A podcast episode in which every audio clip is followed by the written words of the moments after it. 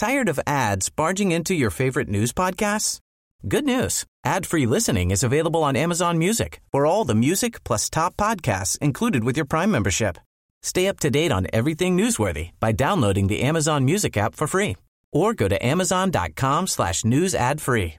That's amazon.com slash news ad free to catch up on the latest episodes without the ads. Podcasts of your favorite MPB Think radio programs are available now. With any podcast app, you can search, subscribe, and never miss a second of MPB Think Radio.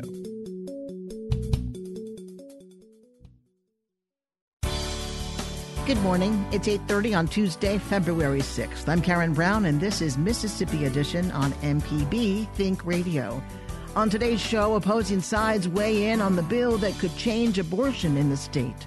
We've already told our state legislature and our government that we don't want them meddling in these personal private health care decisions. So voters have already spoken on this, and the legislature continues to push. Then, in a special delivery of Everyday Tech, it's Safer Internet Day. Learn ways you can create, connect, and share respect. And a bill that could put equal pay on state record faces a deadline for action. We'll hear from the advocate still fighting for all women. That's all coming up. This is Mississippi Edition on MPB Think Radio.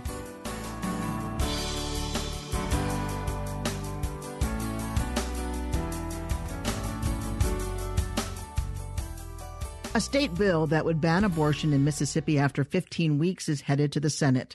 HB 1510 passed the House by a vote of 79 to 31.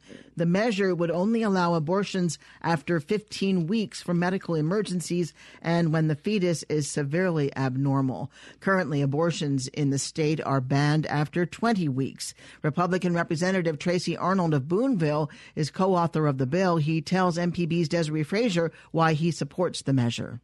I am a co author of that piece of legislation and uh, I support it because this is an opportunity to preserve and save the lives of the innocent unborn.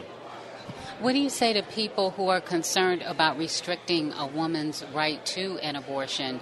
Right now it's at 20 weeks. Why does five weeks make a difference? Well, you know, the children that are aborted in that five week spectrum could actually be uh, a lot of children. So that's several lives you're talking about. You know, I think we need to get back to the point that, uh, you know, contraceptives and and birth control pills and that kind of thing is what we need to utilize, you know, for people that don't want to have children until later in, in their lives instead of abortion. You know, that to me, that should never really be an option uh, to abort a child because a child has a life, and life is a gift from God. So, are you saying that abortion is being used as a contraceptive? In some cases, I believe that it probably is. Uh, I don't know that as far as factually, I can't say that. I've never been in that situation personally, you know. There is a concern on the part of uh, abortion rights advocates is that if the more that you reduce access to an abortion, the more likely there are going to be dangerous alternatives taken to abort a child because the woman isn't able to afford it or whatever the reason is, they're going to do some things to their body to try and abort that child rather than go through a more safer means. Well, you know, and there again, I think that's where we need to educate people and allow them to have options early on, you know, like birth control and those type measures before life is actually conceived. And I think that's really our solution to this initiative, you know. I believe the bill is uh, is moving in the right direction, and uh, and I co-authored and support the endeavor. You know, it's it's always an honor to stand up for those that can't stand up for themselves. In 2011, there was the Personhood Amendment, which said that life began at the point of conception, and that referendum failed to pass. Why do you think uh, this has a chance, or why do you support this now when people have voted against the Personhood Amendment? Well, I believe it's really a somewhat two different situations because you're dealing with a, a, a late term type pregnancy versus a conception issue. But I also believe that life does start at conception uh, as well. I did support that endeavor, to be honest with you. Um, you know, I'm worried about our society today because as we devalue life, whether it's an unborn child or even a senior citizen, you know, or anybody in between that spectrum, you know, when we take the value away from life, You know, that's I don't think that's a place that we want to live as a society. Well, Representative Arnold, we thank you for your time. Thank you. I appreciate it. Abortion rights advocates say HB 1510 is unconstitutional and are urging lawmakers not to pass the measure. They say the bill is one of the most restrictive abortion bills in the nation.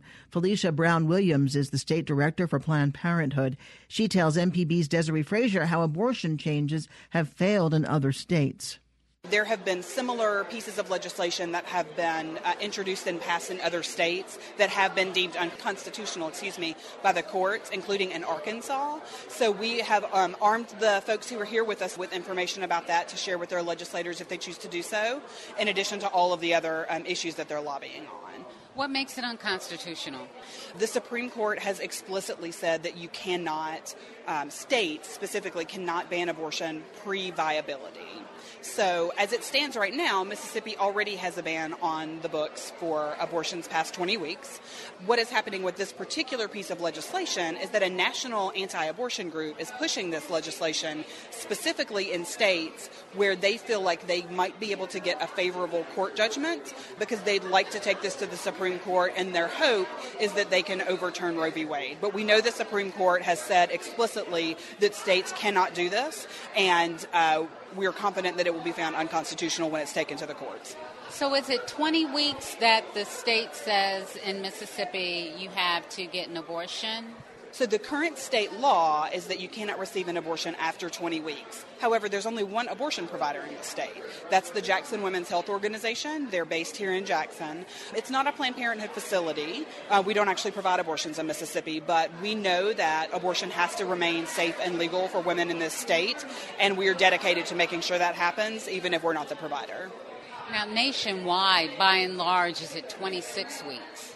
It depends on the state. It's different in every state because states are the ones who make the decisions on that. However, the Supreme Court has explicitly said that there is a threshold which states cannot go below, and that is viability. And this is clearly below that threshold and thus unconstitutional. What would the threshold be? And that's the thing that's tricky about this because every pregnancy is different. And so that is not a hard and fast number and I'm not a medical professional. So I leave it to a woman and her doctor to decide at what point her own pregnancy is viable. Why is this an important issue?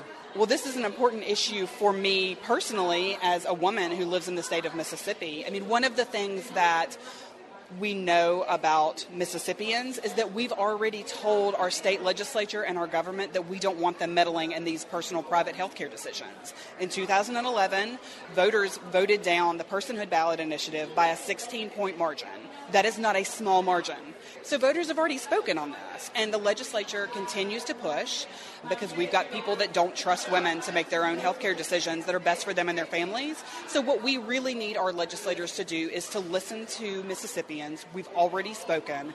We want them to trust women, and we want to make sure that for legislators who like to say that they are pro life. Most people understand that women must have access to abortion and it must be safe and legal. Uh, we want our legislators to understand that. Planned Parenthood's Felicia Williams with our Desare Frazier. Democratic Representative Kathy Sykes of Jackson tells MPB's Desare Frazier women should have the ability to decide what's best. I am against any bill that further erodes a woman's right to make decisions about their bodies. Uh, you know, as we celebrate the 45th year of, of Roe v. Wade, we should, uh, by this point, be adjusted to the fact that it is the law of the land, and um, we should stop uh, trying to put restrictions on a woman's right to choose and to make decisions, healthcare decisions for her and her family. Why do you think that there is such a push to stop women from getting abortions? Some of it is under the guise of religion, uh, but if you look at the record, there are way more men pushing uh, legislation of this sort than you have female lawmakers because we understand the ramifications of Roe v. Wade and why it is so very important to us, our daughters, and uh, future generations. Do you feel, is there a possibility that abortion is being abused, that it's being used as a contraceptive? Some may feel that way. Well, I don't think that's the case. But if that is a concern, then the answer to that would be to make contraception affordable and easy to obtain for all citizens, and that will alleviate that concern right there. Representative Sykes, thank you so much for taking the time to speak with us. Thank you. House Bill 1510 will now be taken up in the state Senate. Coming up on Everyday Tech, a call to action for everyone to help create a better internet for everyone, especially the youngest users out there. This is Mississippi Edition on MPB Think Radio. If you're a sustaining member of MPB Think Radio, we appreciate your support of our programs. To become a sustainer, go to MPBOnline.org.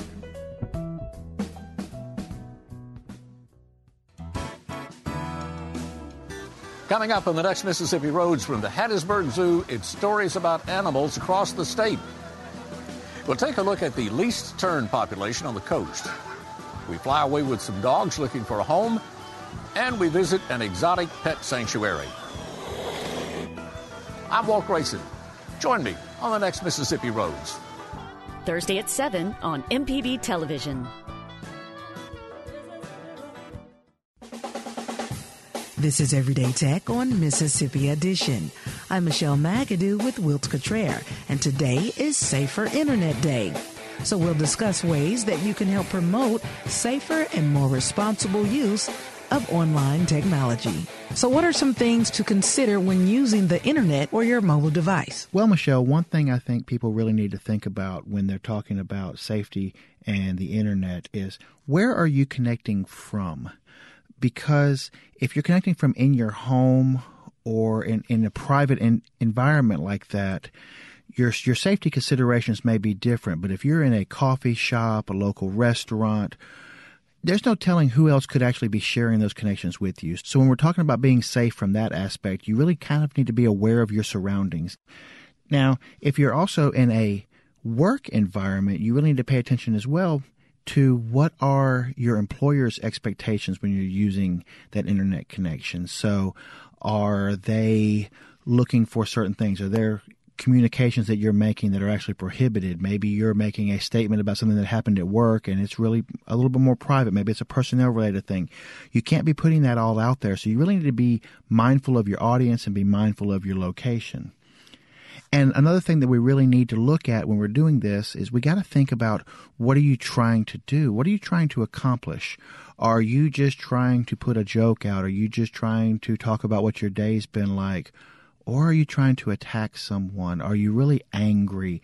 That can really make things take a dangerous turn really fast. And we've seen that so many times. People who have that tendency of speaking before they think you know we we see that in so many aspects we see that in in public figures we see that in our neighbors we see that even possibly in our kids friends that sometimes that reflection was not a reflection of who they were but it was a reflection of a moment in time and we really need to watch out for that and Wiltz, since you mentioned being responsible on the internet, Safer Internet Day was actually created to help teach the younger generation how to be responsible when using their mobile devices. Well, we really do because unlike maybe when you and I were growing on up, a lot of the dangers we were exposed to were right there in our neighborhood and you had you had neighbors looking out and you had people that you went to church with down the street that were able to look out for you and you know if you did something really crazy by the time you got home that night your mama knew and, but nowadays with a digitally connected world you're not just connected to the folks that are in your neighborhood, you're connected to folks down the street, across town, in the next city, state, or even country or continent away. So, so the dangers have unfolded exponentially. And here's the other thing. A lot of our younger generation today has grown up knowing nothing but this technology, whereas you still have parents and grandparents who this is fairly new to some of them. And so what you have is a digital disconnect really, and that is is that these kids and younger adults are using tools that those who supervise or those who are guardians of, parents of, they have no idea what's really going on. So there's there's really a a disconnect in language there. So it's incumbent upon us as the adults, as the, you know, like when it comes to my kids, it's my responsibility to take on a little bit, learn that some, and have those conversations with my children so that they understand that the decisions you make today can impact you for the rest of your life. So, Michelle, Safer Internet Day really gives us an opportunity to put a little bit of focus on this technological tool that has come into all of our lives. We're all so connected with the internet, with websites, with apps, with social media, with texting, and with all these other new, exciting, and instant ways for us to communicate. We need to do those things safely. We need to do those things responsibly because that has really become a challenge sometimes when you get people behind a keyboard that all of a sudden don't necessarily feel responsible for their actions. So, again, we need to focus back and think about where are you connecting from? What are you trying to do? And what image of yourself are you putting out there? And make sure that it's an accurate reflection of who you are and also of who you want to be. Join us for more Everyday Tech Wednesdays at 10 a.m. or you can listen online at mpbonline.org. For Wiltz Cutrer, I'm Michelle McAdoo. This is Everyday Tech on Mississippi Edition.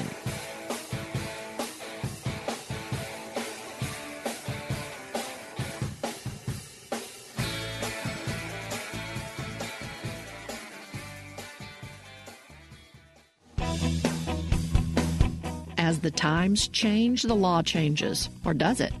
On our next In Legal Terms, our guest will be national trans activist, trial attorney, and author Ellie Krug. Ellie speaks, trains, and consults on diversity and inclusion to court systems, corporation, government entities, and more. In legal terms, today at 10 a.m. on MPB Think Radio and on the internet at mpbonline.org. For MPB's Moments in Black History, we salute Vernon F. Dahmer Sr. Dahmer was the president of the Forrest County chapter of the NAACP. On January 9, 1966, Dahmer led a voter registration drive. Then, in the early morning hours of January 10th, his Hattiesburg home was firebombed. Dahmer's family managed to escape, but Dahmer lost his life. Years later, his widow Ellie was elected election commissioner in the same district where her husband was killed for his voting rights advocacy. This has been MPB's Moments in Black History. This is Mississippi Edition on MPB Think Radio. I'm Karen Brown. A bill that would make equal pay a part of state law is facing a deadline for action. Mississippi House members have yet to vote on HB 1241, which would prohibit cities and counties from establishing a minimum wage above the state rate. Lawmakers overwhelmingly approved the amendment proposed by Democratic Representative Alyce Clarke of Jackson. It would require women and men who do the same work be paid the same wages.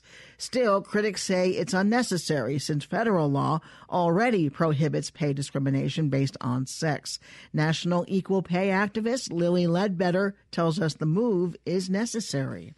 Mississippi is a state like Alabama. These two states have no protection for women and that would be wonderful because it would be an encourager for I would hope all, but if not all, most employers to go ahead and start looking at their procedures and change the way they're doing things. Some legislators say equal pay is already a federal law, so why does Mississippi need it? And some advocates say it would strengthen enforcement. Would that be the case if it repeats federal law? It would. In fact, uh, that's what I talk about a lot. Is in my case, I had the federal equal pay law passed in 1963, but I never got equal pay because it was not enforced. And I worked for a corporation that had government contracts from day one all the way through the years that I worked there, and I still did not get equal pay because they were not checked. So, in order for you to get that pay, you had to file a lawsuit? I did. In fact, I never got a dime, as you know. In my case, I worked there all those years and was told when I went to work never to discuss my pay. If I did, I wouldn't have a job. So no one ever discussed their pay. In management level, we didn't have a way to find out exactly how we how the pay rates when the cost of living changed the pay rate. We didn't know occasionally your um, superior would hand you a note and say, "This is your new pay rate," and uh, you didn't know if you were getting one when the others got one, or uh, you were getting less, or what. And so all those years, my pay was gaining and falling way and farther behind, and I didn't know it, didn't have a way to find out. And when I started pushing toward the end of my career on the latter half, I'd say I couldn't find out. What I like about what the states are doing, the states can enforce and maintain these laws better than the federal government. And a lot of states, for many years now, have already had equal pay laws. And I know one state early on, they said if you do not adhere to these federal laws and have government contracts or any contract in their state, you would not keep it. They would cancel it. An amendment was introduced to let individual communities decide on the equal pay issue, but that was set aside. Do you think a local government should have the ability to change pay, and would that affect enforcement? They'd even have stronger control because it would be a smaller number of people to keep up with and smaller, probably, group of contracts. So they probably could even enforce it better. Uh, I've not known of any individual communities that have done that, but that could be done. And in a state like Mississippi, that might be a way to start because it's hard to get these things passed. The Ledbetter Law, that's one of the things I'm so proud of. It was bipartisan. It was Democrats and Republicans and independents that supported the law from day one. It was co sponsored, the bill was, by Republicans and Democrats. And that's what I'm so proud of, and that's what this requires because what you and I are speaking about at this moment is equal pay. We're talking about the American family. We're not talking about giving someone something. We're going to let that person earn what they're getting, but they get what they've earned.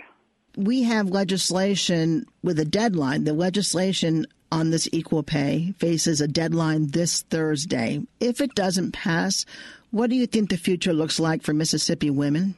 The same that it has been in the past, although it probably has gotten a lot of attention now. Um, and there are employers that are smart enough to know that when they have a record in their company that they are compensated fairly and equitably, they're more productive, they either put out a better service or better product, they're more successful, and the bottom line is always greater in the net profit. That's already a proven. And the corporations that are smart, they understand this and they know this. And they understand that if the people in their within their company know this, then they are more successful. I'm just hoping beyond anything that this passes in the state of Mississippi. People will say that women already have equal pay, so why all the fuss? My response to that is it's not a myth. Do the math. You can pick out any three women just randomly and talk to them about their pay, and then you do the math. It is not. It is not a myth. It's the math. They are unequally paid, and that goes on for the rest of their life. It affects them in their retirement, 401ks, Social Security, and for the rest of their life. Lilly Ledbetter is a pioneer. She is ground zero for equal pay. She has a bill named after her or a law named after her, the Lilly Ledbetter Fair Pay Act. Miss Ledbetter, thank you so much for being with us. Thank you for having me. I appreciate this so much. Another amendment to HB 1241 has placed the bill in legislative limbo. A decision must be made by Thursday or the bill will die. Stay tuned to MPB Think Radio for a full slate of Mississippi based programs all morning long. Coming up at 9 o'clock, it's Money Talks. Then at 10 o'clock, it's In Legal Terms. And at 11, stay tuned for Southern Remedies, Relatively Speaking. Did you miss part of the show today? Find past episodes of this and other Think Radio programs online at mpbonline.org or by downloading the MPB Public Media app from the Apple or Google Play stores. I'm Karen Brown. Join us again tomorrow morning at 8:30 for the next Mississippi edition only on MPB Think Radio.